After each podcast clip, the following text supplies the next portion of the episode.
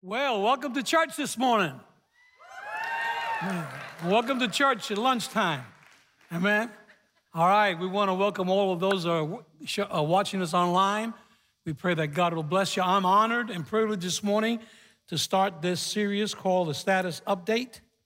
And I want to say that it's, you know, it's very significant, this series of sermons that we start today, because I believe that when by the time we get through all of them, it's going to impact your life, and it could be a major impact to your life and how you deal with the issues of life.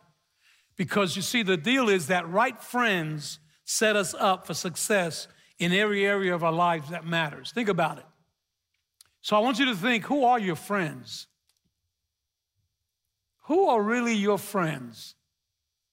I think a lot of us have a lot of acquaintances, but very few friends. You see, the flip side is also true as well. If we get our friendships wrong, that can set us up for pain, for trials, for struggles, for destruction, that can mess us up. Because the wrong friends will mess you up. So, throughout this whole series of sermons, the key takeaway for all four weeks is this You show me your friends, and I'll show you your future. That's the way it works. You show me your friends, and I'll show you your future. You show me the people that you spend the most time with, and I'll clearly show you the trajectory of your life. And a lot of times, now I didn't believe that when I was growing up. I didn't want to hear that. And let me tell you, I'm here to tell you, I paid a big price for rejecting that advice. My mother would always say to me and my brothers, there was four boys two girls, one good brother, and the other three of us was just no, three little devils.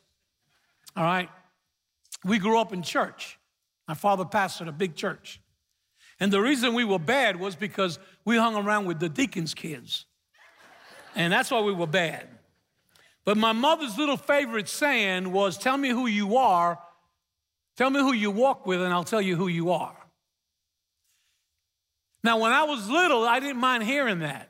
When I got in my teens, I didn't want to hear that. Because she always say, if you hang around with liars, you're going to be a liar.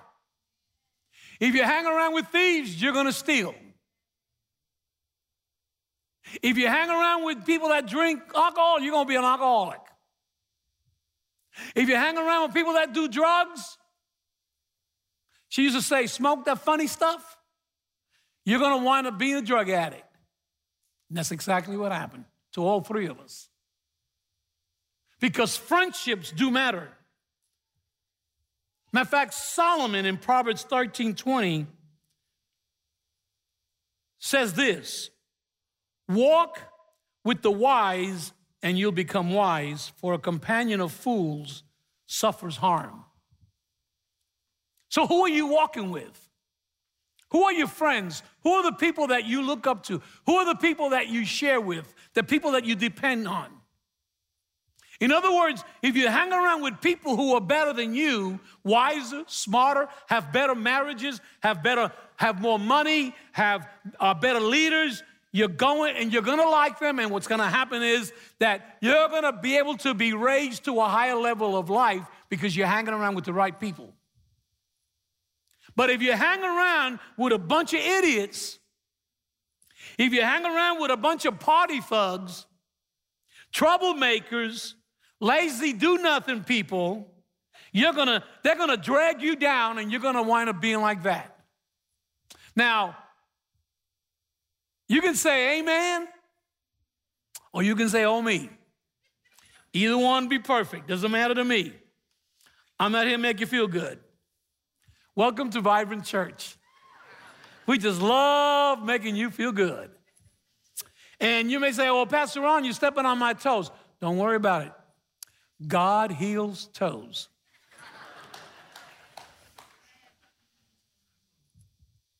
and my dad also had a saying. He used to tell us, don't run with people. He said, run with people that run faster than you or run with people that run as fast as you do, But do not run with people that don't run as fast as you because they'll drag you down. And before you know it, you're down there behind right with it where they are. Because those people want you to be where they're at. And there are people in life that are like that. They don't want to rise above their situation, but they want you to come and stay where they're at.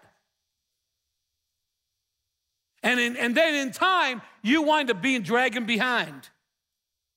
Show me your friends, and I promise you, I can show you your future.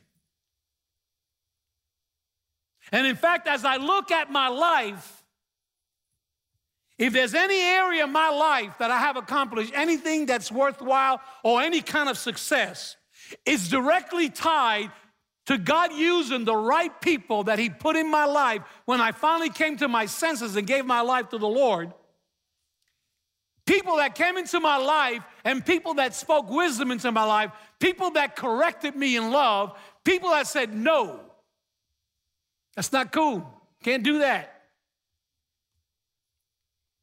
People that put me in the right mindset, the right actions that led me into the right directions.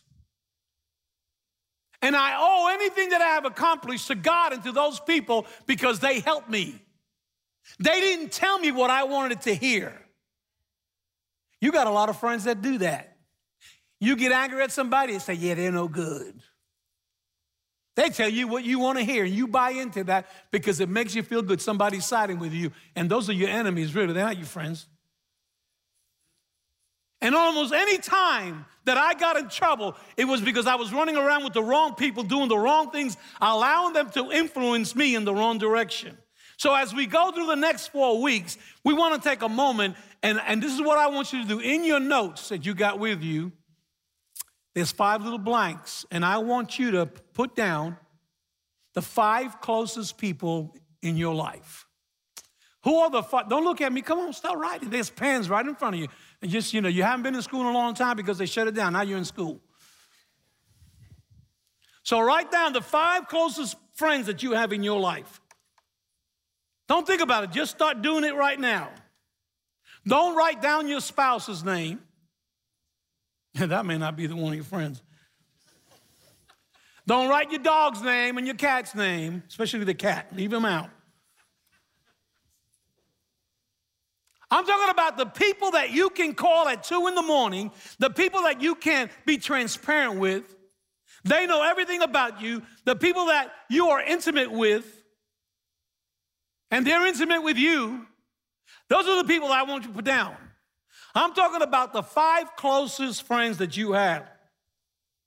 Sociologists and, and leadership experts have said for years that you are the average of the five closest friends that you have in your life. Think about that.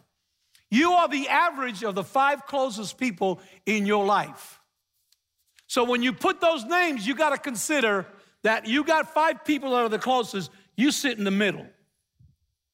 And in almost every area of your life, you'll be somewhere in the middle as the average of the five.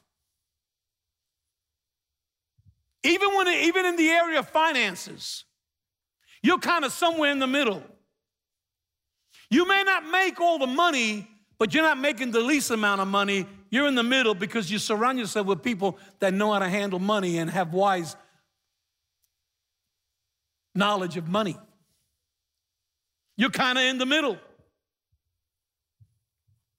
If you went out last night and you got high and you're a party animal and you went out and got high smoking weed or you went out drunk, the fact of the matter is that you probably were three of your closest friends were with you getting doing the same thing. So you're right in the middle. You're either a pothead or you drink. Amen? Oh, me. If, you, if you're pursuing God with all of your heart, chances are that three or four people on your list are the kind of people, not perfect, but they're also pursuing God with their hearts as well. You're going to be the average of the five closest people, friends in your life. Because, like it or not, your mama was right. You are who you run around with. Show me your friends, and I will show you your future. And so, as we look at this list, the question arises Are you hanging around with the right people?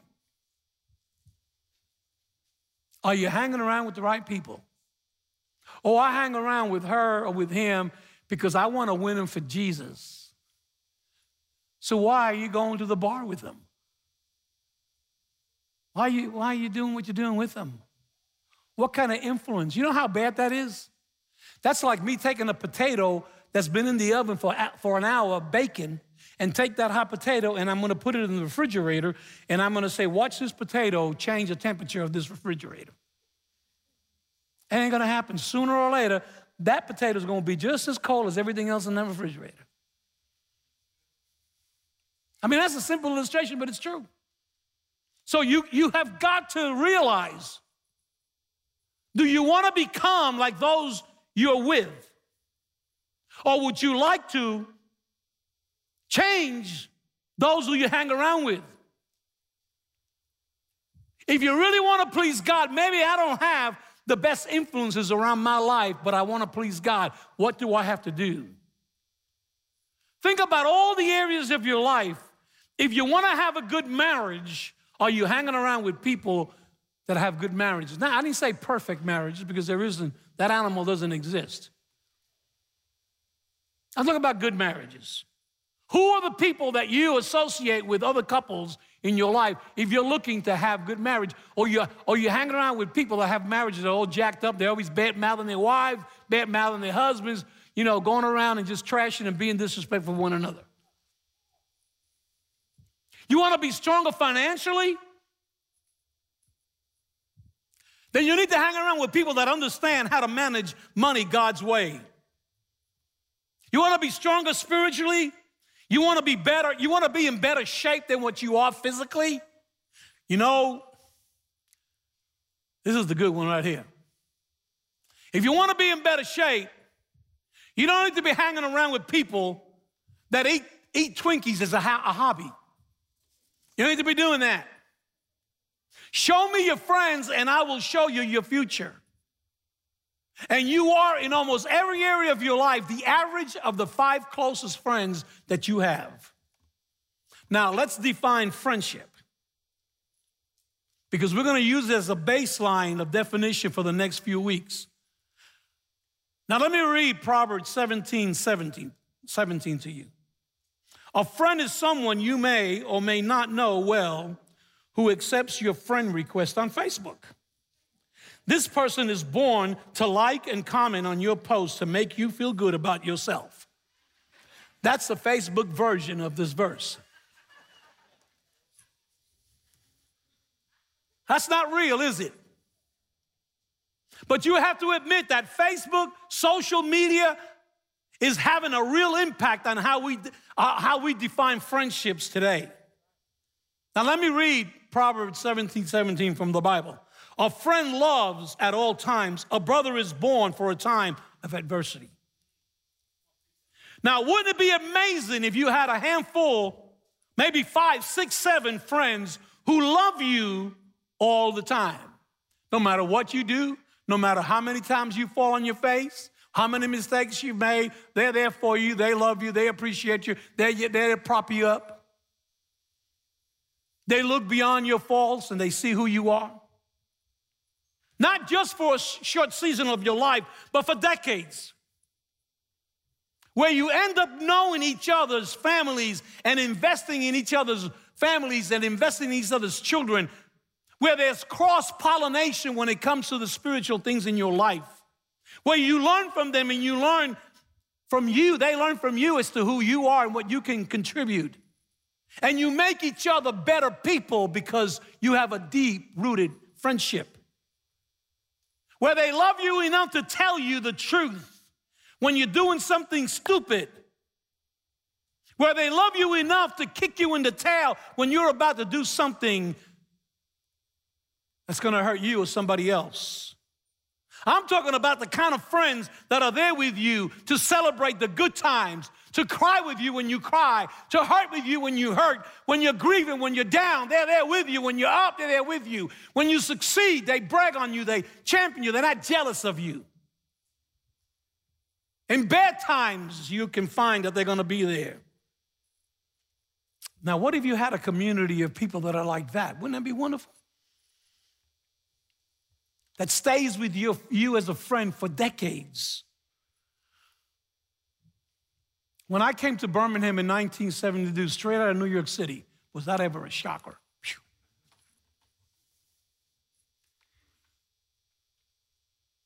A couple of months later, I got there in March of 1972. Some of you won't even thought of then. In June of 72, I went to a church in Tuscaloosa. I already had been praying for God to find me a helpmate. I was standing there looking around as I was speaking, and God showed me this beautiful girl that was sitting over there in a red dress, her long hippie hair. Ooh. Talk to me, baby. And God said, There's your wife. Ooh. Started doing the Pentecostal shake up there. But Miriam and I were part of a church after we married. And we made friends with young couples that were newlyweds and we all were having children. We're still friends with those people. They're some of my best friends. We love each other. We care for each other. We know the good, the bad, and the ugly. We know everything about our kids. Nobody's judgmental. We pray for each other. We lift each other. We laugh. We cut up. But these are godly people. They love God. They're not fanatics, but they love God. I don't want to be a friend with a space cadet. They're so heavenly minded, they're no earthly good. Amen? You ever met one of those? When we first started here, there's some that come to church with these Bibles full of all kind of notes and a big cross hanging. I said, oh, God. Friends, good friends. Scripture says that a real friend loves at all times. And the problem is, according to studies that have been made, very few of us have friends like that anymore. Very few people have those type of friends. In fact, according to the American Sociologist Review, the average American today only has two close friends. That's America, across America. Now, you don't find this in Africa. We, Mira and I have been to Africa many times, to other parts of the world, Central America, South America, and other countries. We, we don't see this there. But in America, that's the way it is. Two, only two. And the chances are that when I asked you earlier to write down the five closest people to you, the majority you probably only put down two people. Which may seem very alarming to you but think about it. In just two and a half decades, our close friends have been cut to the average by a third, and no one seems to notice or even care. And what's even more scary than that to me is that 25% of the Americans, one in four, report that they do not have a single close friend, a trusted friend. Think about that. How many of you know that there's something, something very desperately wrong with that picture? So friendships are, are declining. There's no doubt about it. So the question is, why do you think that is happening? Well, based on research, I'm going to give you the top three reasons why friendships are declining. One is because the increase of work hours. Work hours. We're working all the time. Some people two and three jobs. Now, I don't, I don't begrudge a person that for financial situations of need may have to work two jobs. I'm not saying that.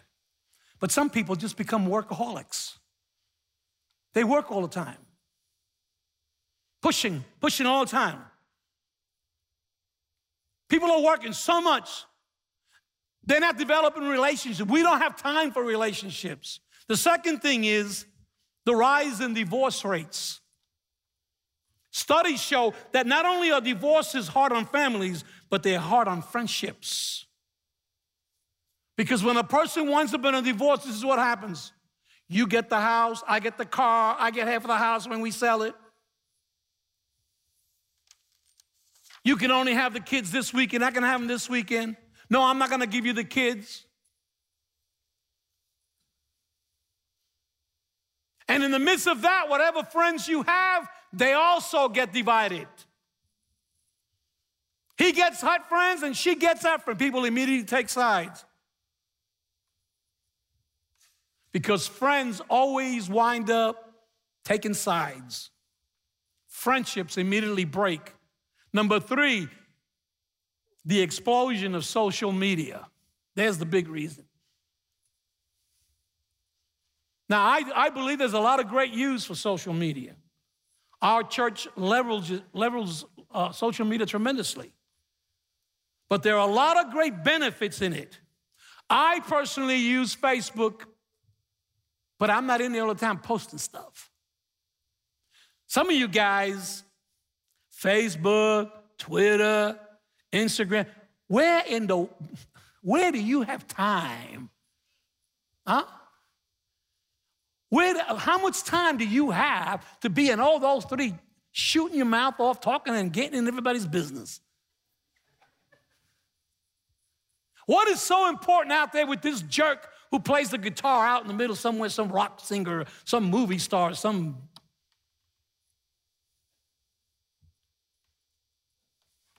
You see, social media has redefined the way we think about friends. For example, I can guarantee you that years ago, none of you ever thought about picking up a telephone, calling every friend that you ever had to tell them what you're having for breakfast in the morning. You know that yellow phone we used to have in the kitchen with the long cord? That if your mama caught you using it, they'd beat your brains out? No, you didn't do that when all we had was telephones. But today, a lot of you get your phones out in the morning, you haven't even brushed your teeth, and you're taking a picture of the oatmeal. This is what I have for breakfast. Who cares? The bread, that oatmeal is not even real, it's instant. got fake oatmeal. We're gonna have fun. And experts tell us that now, rather than becoming more concerned about face to face, intimate relationships, we become obsessed with our online image, what people think we are. We share our hearts, our thoughts, broadcast them in about 140 characters or less.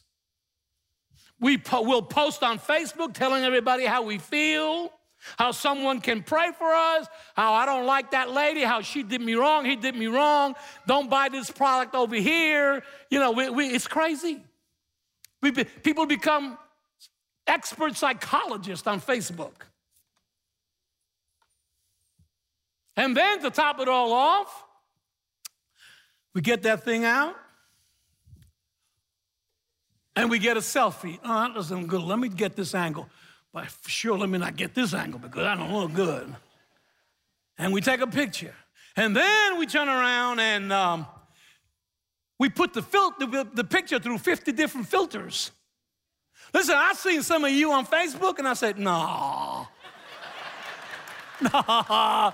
Last time I saw your face, baby, it didn't look like that. And I just saw you this morning in church. Dude, you didn't have hair this morning when I saw you in church. hey, thank you, sweetheart, whatever you are. Look at that, I'm making that little girl laugh. Yeah, and, and, and we do that. People getting pictures and changing them and fixing them, you know, and some people get a little cute with the little horns and the, oh, come on. And then we upload it to see what friends think about it. And you know what they do? They lie to you. Oh, you look so cute, honey. Oh, so sweet. And then the, and the, you don't know, they say, she is stupid putting that on Facebook.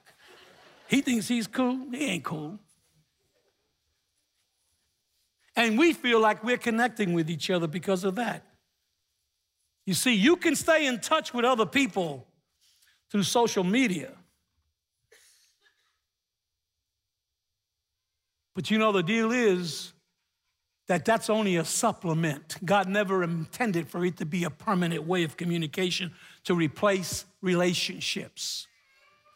God never meant social media to replace your relationships, it meant it to be a supplement, not a replacement. And often people are allowing it to replace the intimacy of a relationship. And so what we have now is people with more likes, more fans, more followers, more Facebook friends, and they're more alone than ever before. People today are lonely.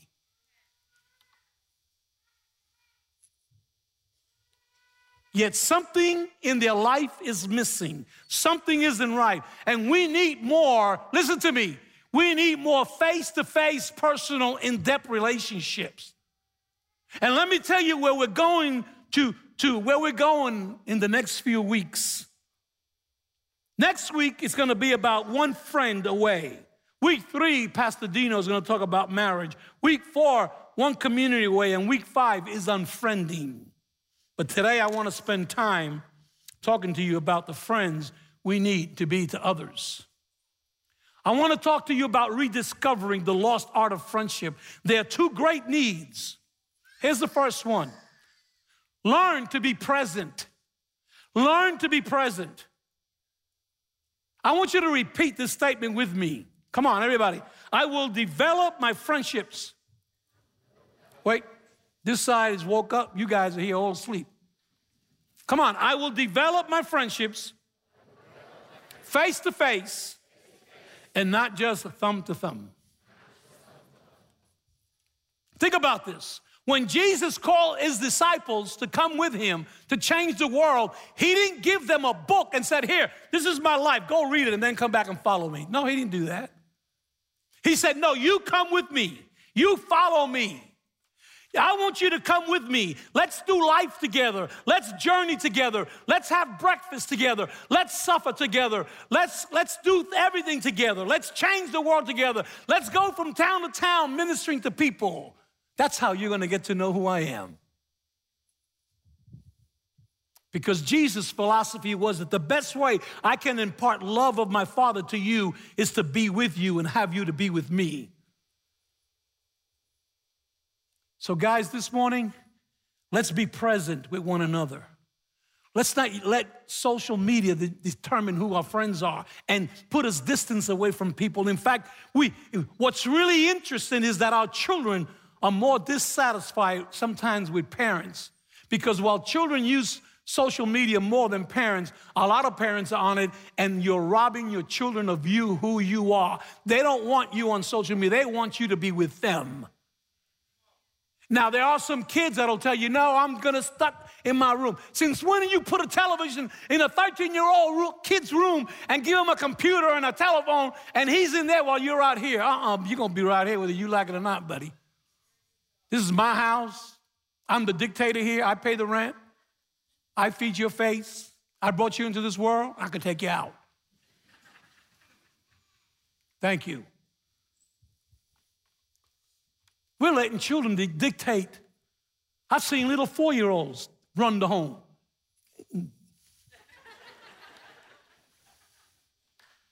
I pull that diaper off you and beat you and tell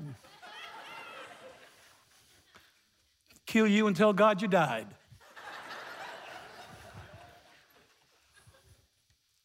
You see, and, and, and, kids, what they want is as much as they may fight it. Listen, I had a mother just after the service, the first service, that I've been working with her and her teenager. Because I've spent years working and counseling with teenagers. And I said, You need to practice tough love. And I told her, This is what you got to do. Don't buy this baloney when they tell you, I hate you, I hate your guts, I don't like you, I, I wish you were dead. That's all right. You're not looking at what's done. You're looking at what's going to happen 30 years from that with your little girl, little boy. Forget about that. I hate you. Hate you nothing. I'm your father, and I'm going to do what's got to happen. This is the way it is, whether you like it or not. You can hate me today, but I guarantee you, when you get 25 years old and 30, you're going to love me.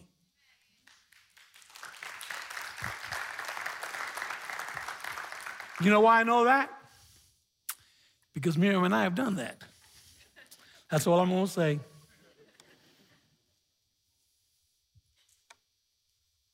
And, and you got adults, grown adults now, not giving their children the attention they need.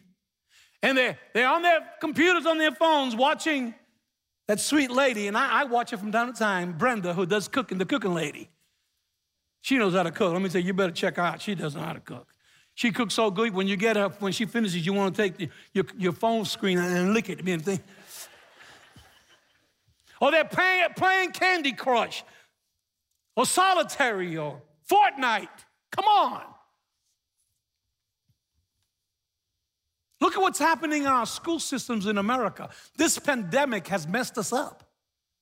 So now a lot of school systems around the country are closed down.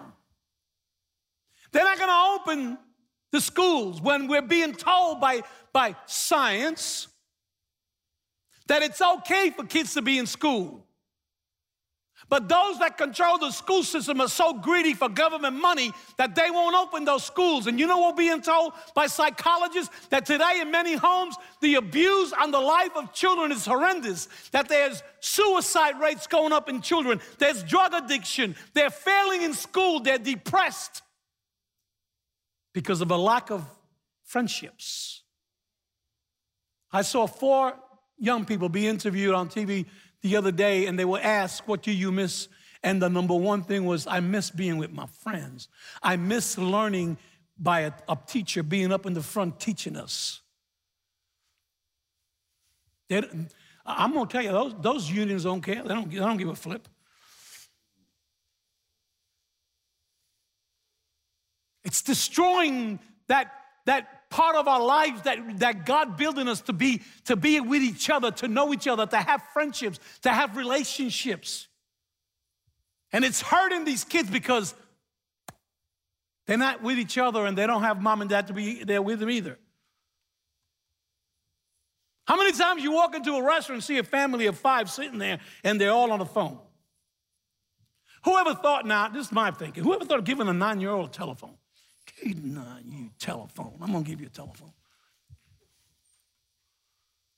Really? And then we wonder why. Are you checking what they're seeing? Are you checking who they're contacting? You know that the age, the, today, one of the biggest age brackets of pornography is from the age 12 to 16.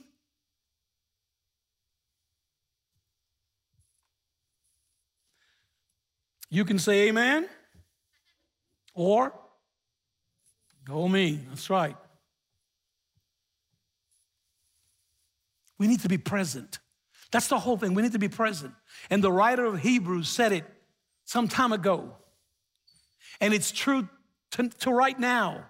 And it couldn't have been any more prophetic for the times in which we live. In Hebrews 10 24, 25, he said, Let us think of ways to motivate one another towards acts of love and good works.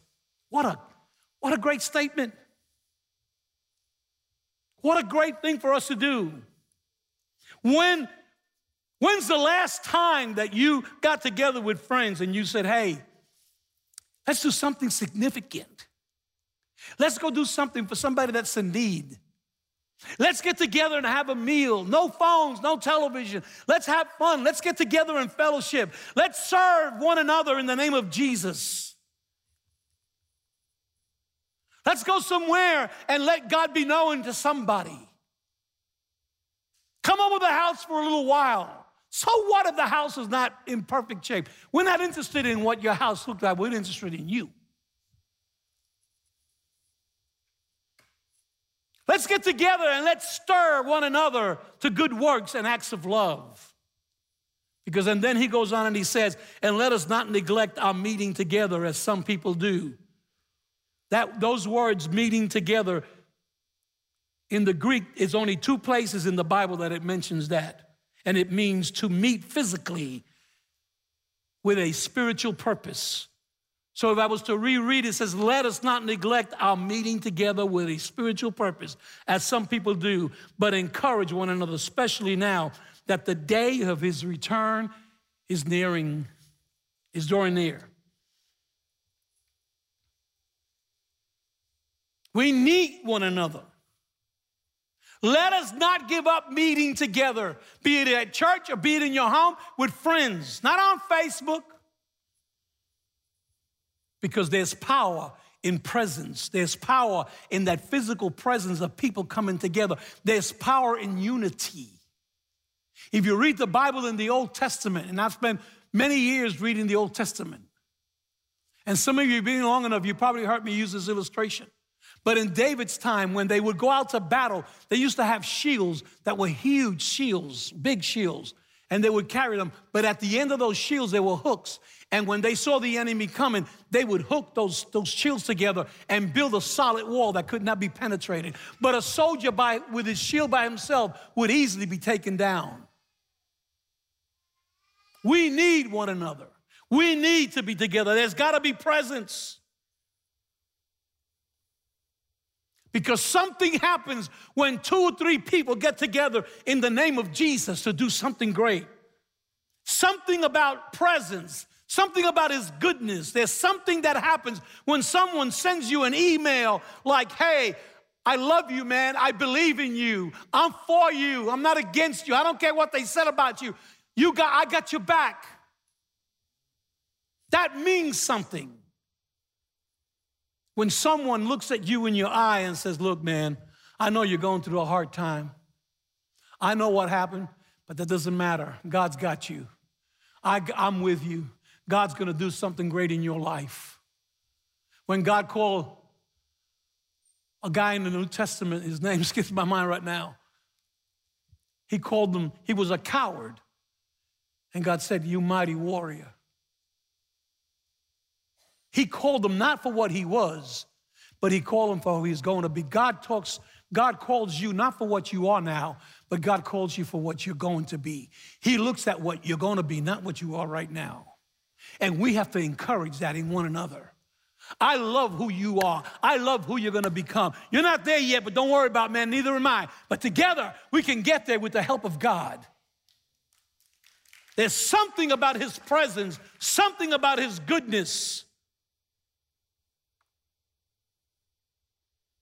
something when somebody drops what they're doing, as busy as they are, and they come by your side in your moment of pain, in your moment of grief, and holds your hand. They may not say much to you, but just their presence there means a lot. They don't have to say anything, just the fact that they came, they took time to come to be with you, to let you know you're loved. We don't do that anymore. Presence, holding one another, helping one another in our time of hurt. There's something about someone who comes to watch your kids play sports somewhere. They don't have to be there, they're not their kids, but they come anyway and they champion and they brag or send your kid a note, a little note. Hey man, I saw you got an award, man. I'm proud of you. And tell you, you know, your kids are great. They mean something to me. I love what's happening in your life. I love what's happening in your family. And you know that they're with you, not only verbally, but physically, they're with you. There's something about presence. Be present. And I'm not talking just about physical presence, it's also emotional presence because you know, you could be there and not be there.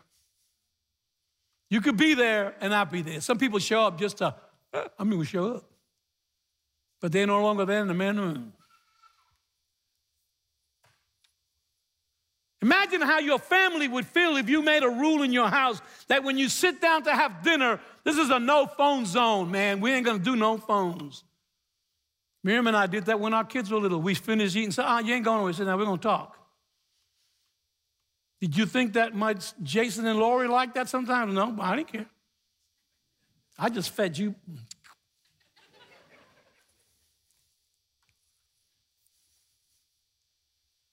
You see, you, you, you, and you say, well, for the next hour, you can tell them we have a priority here. We're going to love one another. We're not going to do the phone deal no more. I wonder how different your friendships and your family would be if you make the people that are close to you, real close family, you say, No, I need you. You're a priority in my life. Presence, that's what I'm talking about. Let us give up the power and the habits. Let's, let's not give up the, power, the, the, the power of meeting together and the habit of meeting together. The Bible says, as some have the habit of doing, we can't do that. Because as the family goes, the city goes, the state goes, and the country goes. And that's where America's going. It's not going good. Why? Because the most important thing in a family, in, in any situation, is the home. And when the home is broken apart, the rest of it goes down the drain. So the first thing I want to encourage you is to be present. Number two is to get open. Open up. Quit being a phony. Quit hiding. Be transparent. Yeah, you're going to get hurt, but you can't build walls. Chuck Swindoll wrote a book, Dropping Your Guard. Matter of fact, it's not even in print, but you go to eBay and you can get it for three bucks. It's probably one of the best books you ever read.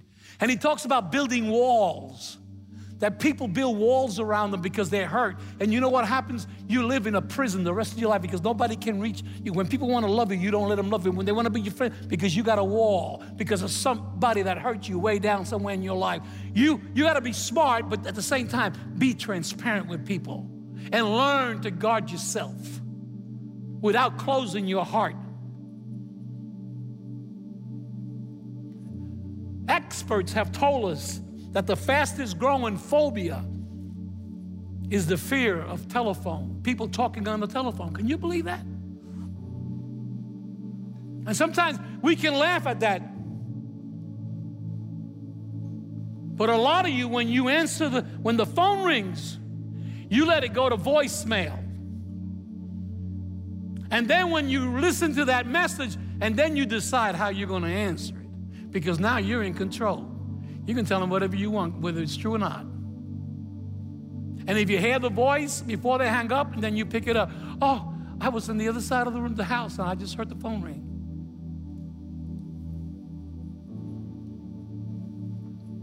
And the reason why people are afraid to talk on the phone is that they can't control the direction of the conversation. My granddaughter asked me about a year or so ago, Granddaddy, what did you what did you guys do when we didn't have cell phones? And I said, What are you asking? Well, it must have been horrible. I said, No. We had phones in the office, you had phones at home, people waited. Left the message. And if you're on the road, you pulled up to a convenience store and you pull out a couple of dimes and you popped it into the phone and you talked. That's it. But you know what? You think about it. Those of you that experience that, no big rush. Nobody was in a rush. People waited. But now, because of the social media, we don't want to talk on the phone because we can't control that conversation. And when someone texts you, oh, it's him again, it's her. Uh-uh, I ain't answering that. And you're in control, but you can't do that on the telephone. You can type it out, you can edit it, you can delete it carefully, craft your response, and you can you can be in control. But on the phone, you're not in control because you don't know where that conversation is going. So we don't want to use that phone much. And what's even fun, funnier to me is that because people don't know how to talk on the phone, they don't even know how to get off the phone. They keep yapping away sometimes, don't even know where they're going. So people don't want to talk on the phone. And people now don't know how to share their heart, their emotions, their feelings. They expect for you to have to read between the lines because they can't be in control. Open up, be transparent. In fact, there, there's, there's no verse that perhaps more powerful than John 5 than James 5:16 confess your sins to each other and pray for each other so that you may be healed. Find a small group to get involved. Find an accountability partner. Now, if you're looking for a perfect small group, there's no perfect group because you're not perfect. We're all dysfunctional in here. I don't care how many degrees you have. I don't care if you have as many degrees of the thermostat. You know, it doesn't matter. for Thermometer. You you still dysfunction. You got some dysfunction. We all we're all jacked up. But that's that's the way humans are. But we need one another. We can come in a small group and share and love each other and help each other and know that somebody there cares. How different would it be spiritually if you get together with trusted, intimate Christian friends and you say, Man, I'm struggling with anger, my marriage, my finances, my emotions. I'm angry, I'm mad. I just can't deal with this anymore. Man, I need somebody to help me speak into my life. And you have a chance to talk about it, to let it out, and get somebody, if nothing else, to give you a hug and say, It's gonna be all right. I don't have a lot to tell you, but I want to let you know I'm with you. You need somebody to talk, call me. Give me some godly advice. Pray for me. Think about how different that would be. Now, here's the thing you may want to jot this down. We may impress people with our strength, but we connect with people through our weaknesses. You can be strong and be jacked up, but we connect with people through our weaknesses. I need you, man. I need you. I need you in my life. This is what I'm struggling with in my home, in school, at work. Thoughts that are coming to my mind. And suddenly we start to connect, and there's that intimate connection. We're transparent. I can't tell you how much, but I believe that God wants you to hear this message to show to show you that he cares, but he wants you to care.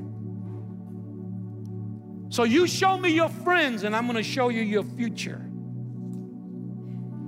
And if you don't have a lot of friends, your future is not what God wants it to be because you're not going to a good future. Because God didn't create you to be independent on your own. He created you to be dependent on Him and His people because He knew that we needed one another. We're incomplete without His body, without His church. And the good news this morning is that no matter where you are, God can bring the right people into your life. But I'm to tell you, it's not to happen accidentally. You can go home and pray all you want for friends. You got to get out and make friends. You want? I have people say, "Well, you know, they weren't ha- friend with me." Well, were you friendly with them? It's a two-way road. It's not going to happen on purpose. You got to work on it. And I believe that God will put you and hook you up with people that'll love you. Yeah, are you going to have a few people that are, may take advantage? Yes, but you know what? You can't close yourself to people. You got family members that love you? Fine. You got some that, you know, you got squirrels in your family. You leave them alone. Let them climb the trees. I want us to bow our heads.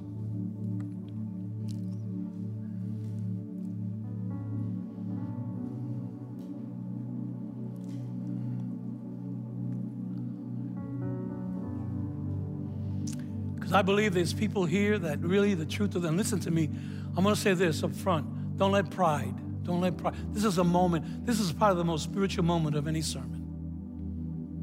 Because this is when God, after He's spoken to your heart, God wants you to humbly respond to Him. Not to me. You're not doing it for me.